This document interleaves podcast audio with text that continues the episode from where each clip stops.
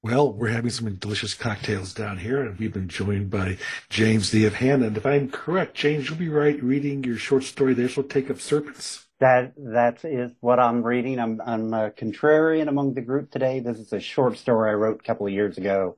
Just a quick hit in and out, in and out, so to speak. All them bodies crowded under the tent mixed with July humidity. It's a heady brew. The air thick with sweat and the hope of salvation. Not that anyone notices because Brother Josiah has been speaking in tongues for the past five minutes, and this enraptures the crowd. They are hearing words intended only for God, the Bible states. They eat this up, Josiah told you once, but you gotta start slow, though.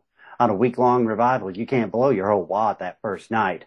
Give 'em a little at first to get 'em talking to the neighbors. By the last night, there's a full house and you're talking gibberish and they'll think you're a prophet. He took a long slug from a pint of Kentucky gentleman. That's where the big money comes in. Tonight's packed just as he promised. Folks jammed in tight, spilling out across the county fairgrounds where you set up. Brother Josiah's traveling show of faith. You joined last summer after you got out of Green River. The firebug you bunked with telling you about his cousin the road preacher always looking for help. Hiring ex-cons is what they call good optics, Josiah said. Shows we're committed to helping save souls. The truth? Ex-cons understand what's happening here. They're not about to let a little faith get in the way of a good thing. The plate passed around once already, came back heavy.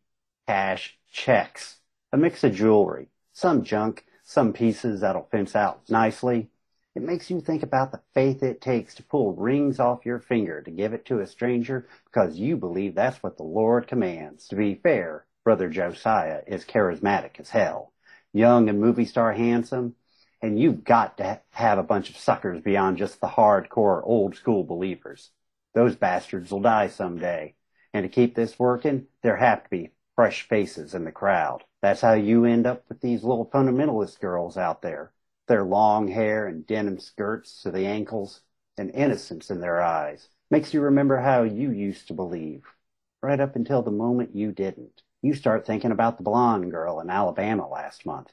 The one Brother Josiah said had a blessing from the Lord, who he called a Jubilee spirit. Josiah's hand on her shoulders, they knelt and prayed, and everyone called to the Holy Spirit for his will to be done.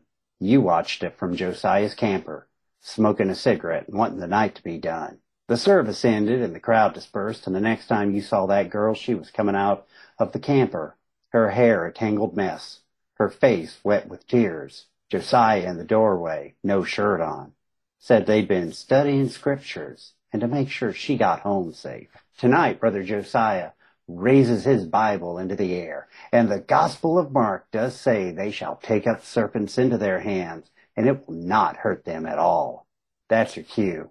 It's the Friday night grand finale. What everyone's coming to see. You bring the boxes to the front of the tent. Josiah offers thanks and a wink no one else sees. He's been using the same old cotton mouths for years. Got 'em from another preacher, pulling the same grift, aged and defanged, and you keep 'em hungry and lethargic.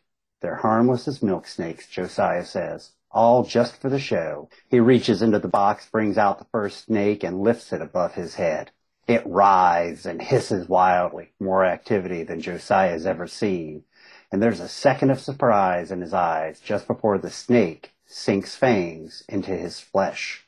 You know how you'd let those old snakes go, watching them slither off to freedom before you found two fresh cotton mouths ones that were young and full of themselves. You think about the way that young girl cried as you drove her home, the tears you cried once you stopped believing. And as the frenzy of the congregation swells, the serpent strikes Josiah again. Hallelujah. Yeah, I was following along online as you were reading, just to be a just to be a cheater, and uh, and and I'm going. I'm thinking to myself, and I'll ask you the question. I have so many questions on this because I'm looking at short stories myself is uh, what do you want people to get out of this short story using the symbolism that you used? That's a really great question. Um, you know, I really think we need to question everything.